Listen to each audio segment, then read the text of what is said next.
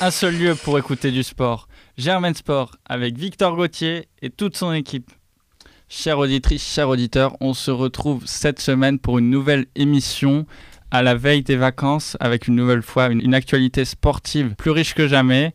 Un petit tour de table. Comment ça va, Anthony Ça va Thomas. très bien, toujours content d'être ici. Bah, ça va très bien, hein. merci euh, de m'accueillir encore. C'est un plaisir. Allez, c'est parti. Jingle. Germain Sport. Et l'actualité, c'est évidemment la MotoGP avec le français Fabio Quartararo, qui, s'il n'a pas gagné le Grand Prix d'Émilie-Romagne en terminant quatrième, après, c'est vrai, une qualification ratée, il était parti 15e, donc une très belle remontée. Mais surtout, ce qu'il faut retenir, c'est que c'est le premier français champion du monde en MotoGP. Ça mérite bien une petite Marseillaise.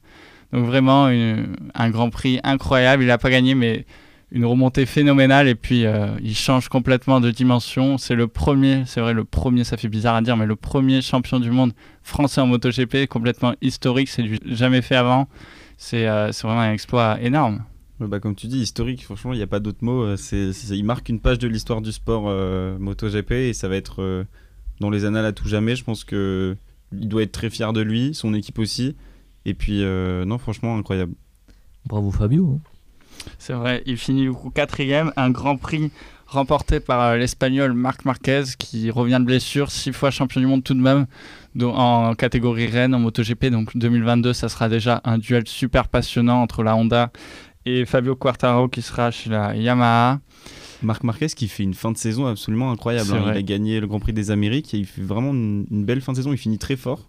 Donc, euh, à voir l'année prochaine, comme tu dis. Ouais. Et il reste même deux courses cette saison, donc euh, on pourra déjà avoir euh, un duel sûrement entre les deux. Et puis, ouais, c'est vrai, Fabio Quartararo, El Diablo, comme on l'appelle, le numéro 20 en MotoGP, qui c'était la tradition à remporter le, casque doré et un Grand Prix. il a certes bénéficié de la chute de son principal rival, euh, l'Italien euh, Francesco Bagnaia, chez Ducati à 4 tours de l'arrivée, alors que l'Italien menait euh, la course à un, un rythme effréné. Il devait être très déçu, Bagnaia, de cette performance. Il a mené le Grand Prix de la tête des épaules et ça a été très compliqué pour lui. Il a, il a chuté, il est parti à la faute un peu bêtement en plus. Donc bon, ça profite à Fabio, on va pas cracher dessus. Mm, c'est vrai, il avait, il avait la pression de Marc Marquez qui était très très pressant derrière lui. C'est vrai, Marc Marquez qui avait une blessure l'année dernière, il était passé à côté de la saison. Là, il revient et très performant. On, voit la, marque des champions et euh, ça va être euh, une nouvelle saison très passionnante à suivre. Peut-être euh, une victoire à aller chercher encore pour Fabio Quartararo, c'est tout ce qu'on lui souhaite. Mais vraiment, ça doit être, quand on connaît tous les sacrifices que c'est pour les jeunes pilotes, comme la Formule 1, un sport très sélectif, il y a très peu de place. Les catégories en GP, ça coûte très cher, surtout, surtout ça, les déplacements tous les week-ends, tous les sacrifices que ça demande. Donc on est très content pour lui et c'est vraiment un, jour de gloire pour le- les sports automobiles français et pour le sport français plus généralement. Donc euh, vraiment un grand chapeau. D'un sport mécanique à l'autre, on enchaîne maintenant avec euh, la Formule 1, puisque se tenait ce week-end le Grand Prix des Amériques. Oui, un, un Grand Prix qui nous change de nos habitudes parce qu'il avait lieu à 21h.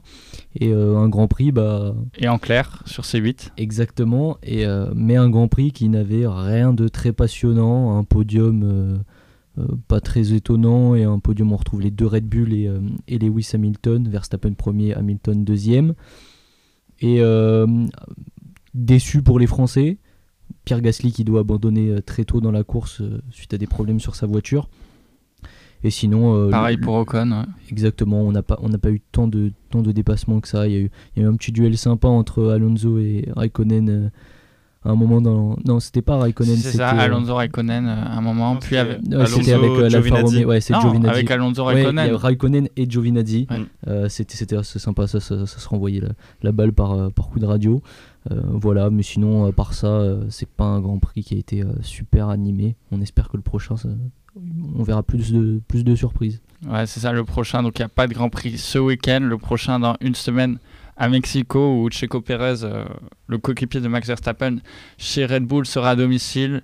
C'est vrai que le, résultat, euh, c'est vrai que la course était très ennuyante.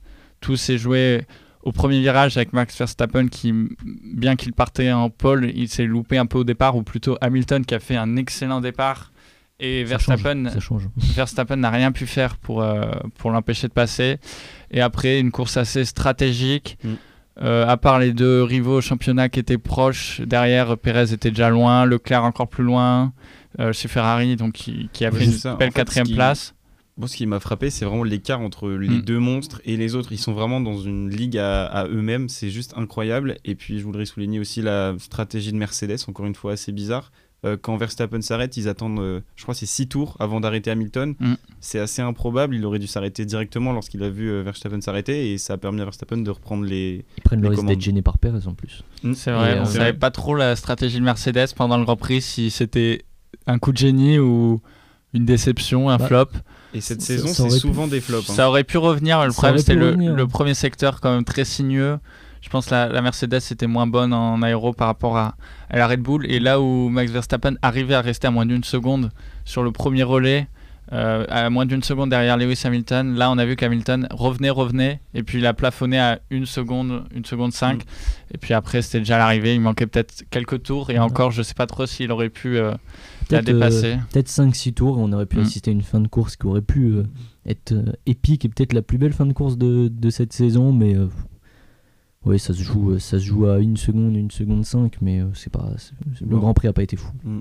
Et euh, on peut noter un premier break au championnat, seulement 5 courses de la fin, puisque Max Verstappen a désormais 12 points d'avance, donc c'est plus de l'écart entre une victoire et une deuxième place, comme on sait euh, à quel point les deux, sauf erreur, sauf problème mécanique, trust les, les premières places. Donc on va voir euh, Hamilton qui paraissait un peu dépité après la course, on verra euh, à la Ouais. radio. Attention, tu l'as dit, Perez est à domicile. Est-ce que Perez pourrait pas aller embêter euh, Verstappen sur la prochaine course? Bon, on sait que on sait que ça se ferait pas du tout plaisir à son équipe et à son ingénieur, mais euh, ouais, c'est un sport d'ego aussi. hein. Ouais, honnêtement, je pense que si Perez est premier, euh, Verstappen deuxième à l'arrivée, je pense que dans les derniers tours, euh, ça m'étonnerait pas qu'il y ait un échange de position. Moi, j'annonce une victoire de- d'Hamilton sur le prochain Grand Prix. Je me mouille.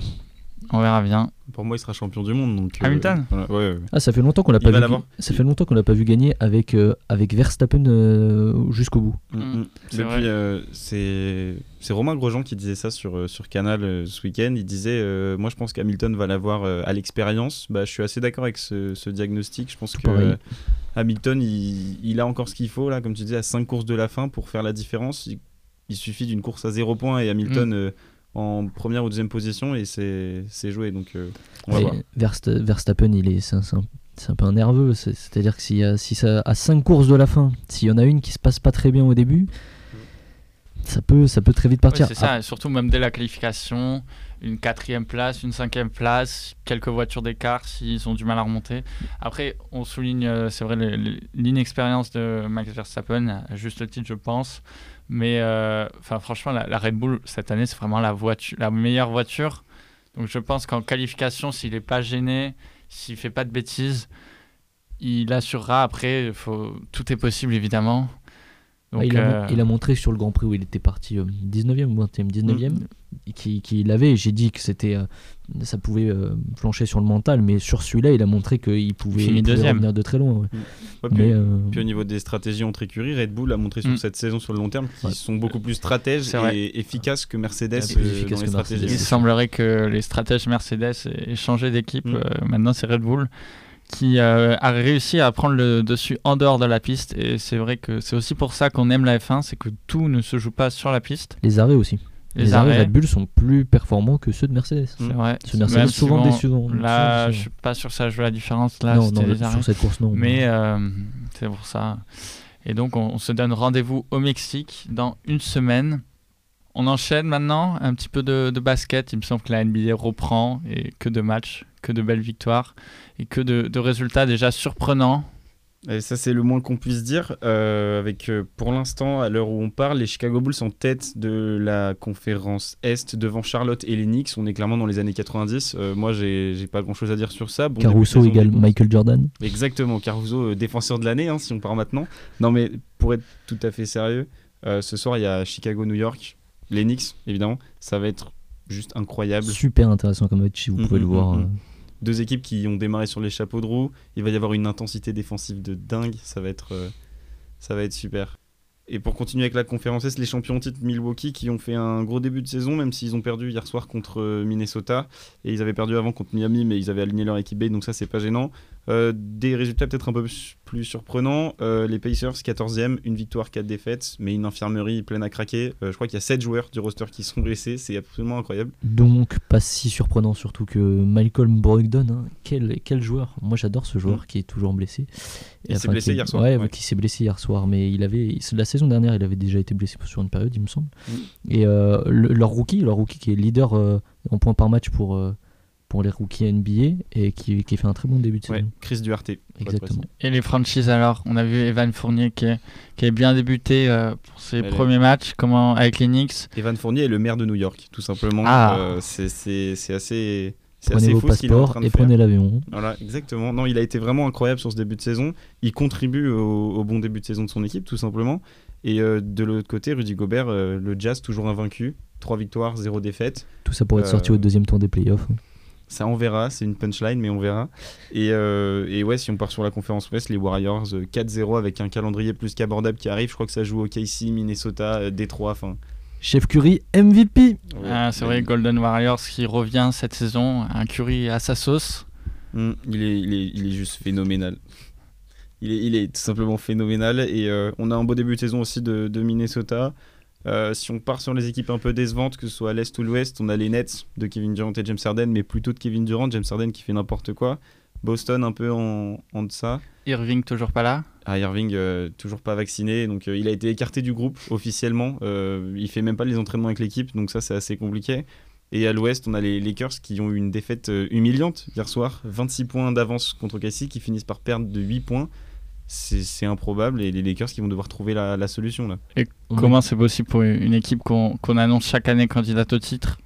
Ah, chaque, année, c'est quand même assez récent, mais pour il y a, déjà il y a un temps d'adaptation quand on change le roster quand on change autant le roster, ça fait trois saisons que ça change, beaucoup. Mm.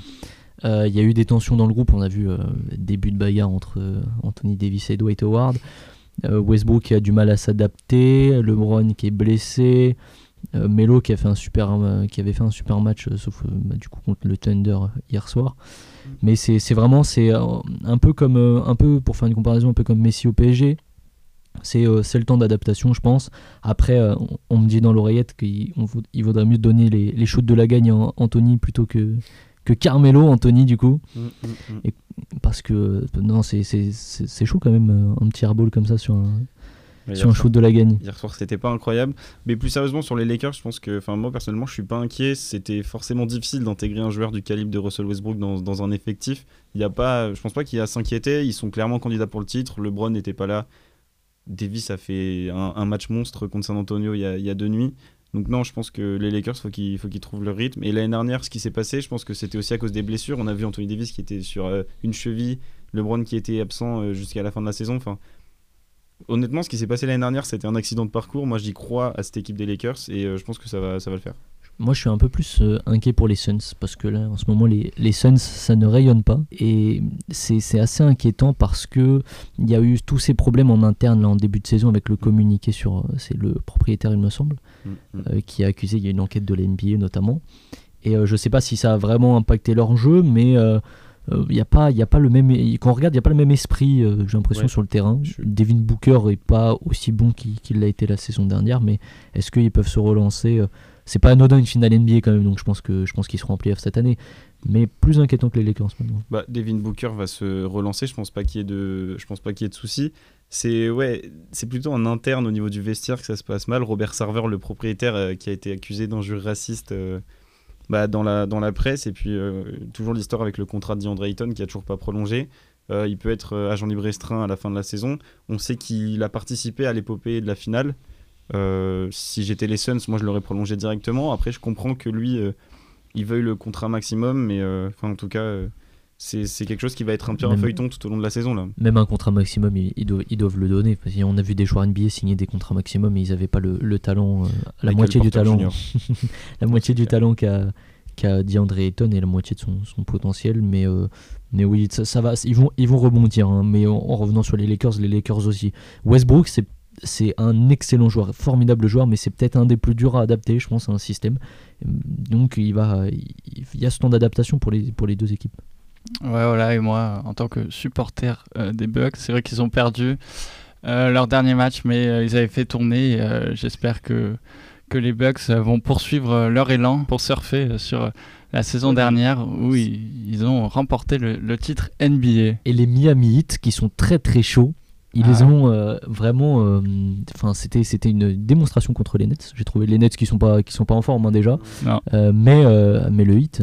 ils ont pris le bouillon. Plutôt, mais, le hit, ils adorent venir dans ce, dans ce genre d'ambiance à l'extérieur. La radio, la clim sur sur tout le monde. C'est assez incroyable.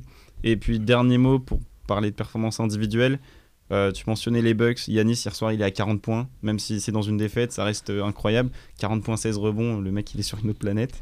Vous avez vu vous avez vu les déclarations d'Anthony Edwards, euh, euh, le, sophomore des, des Wolves, qui, euh, qui est très bon en ce début de saison, mais qui a qui a quand même qui a quand même déclaré enfin je, sais plus la déclaration exacte mais que que c'était impossible de défendre sur Giannis tu pouvais mettre 4 joueurs c'était c'était impossible il leur a fait tourner la tête. Ok ok bah c'est bon c'est tout pour cette page NBA et on va avant de conclure un petit mot de rugby puisque avait lieu le week-end dernier la huitième journée de top 14 et on peut noter la victoire de Toulouse qui, lors du derby face à Castres, a repris la première place que lui avait temporairement chippé l'Union Bordeaux-Bègle après sa victoire bonifiée contre Perpignan 39-13. Et Toulouse qui est emporté par euh, ses joueurs superstars, Dupont, Toulouse qui s'est imposé 41 à 0 face à Castres et qui euh, conforte une fois de plus sa place de leader on parlait de Bordeaux-Bègle. Cet après-midi, euh, on l'attendait tous, la prolongation de Mathieu Jalibert pour deux ans de plus. Donc, euh, en tant que supporter de l'UB, c'est un véritable plaisir. Et Toulon, euh, qui s'enfonce un peu plus dans la crise, il y a eu la défaite ce dimanche à La Rochelle, 39 à 6. Donc une défaite qui, comme l'a dit du coup l'ancien entraîneur toulonnais Patrice Colazo, faisait mal à la tête de voir Toulon à la 13e place du classement et euh, Patrice Colazo qui a été remercié par son club. Et on a entendu dire depuis quelques jours, et ça a été officialisé cet après-midi, que le nouvel entraîneur de Toulon serait Franck Azema, donc l'ancien coach de l'ASM Clermont, qui est depuis cette année consultant à Canal+. Mais euh, il y a quand même quelques litiges avec Clermont euh, qui refusent pour l'instant de voir officialiser cela. Clermont qui s'est imposé face à Pau après avoir raté sa première mi-temps et qui se déplace ce week-end, ce samedi soir, pour un match de gala à Chavandelmas face à l'Union Bordeaux-Bègles. Donc on a hâte de vous raconter cela. C'est tout pour cette semaine. On vous souhaite de très belles vacances, de très bonnes vacances studieuses sûrement. On est un peu tous dans la même situation. Et on se retrouve euh, très vite en novembre. À bientôt. Bonnes vacances. Bonnes vacances, reposez-vous bien. Germain Sport.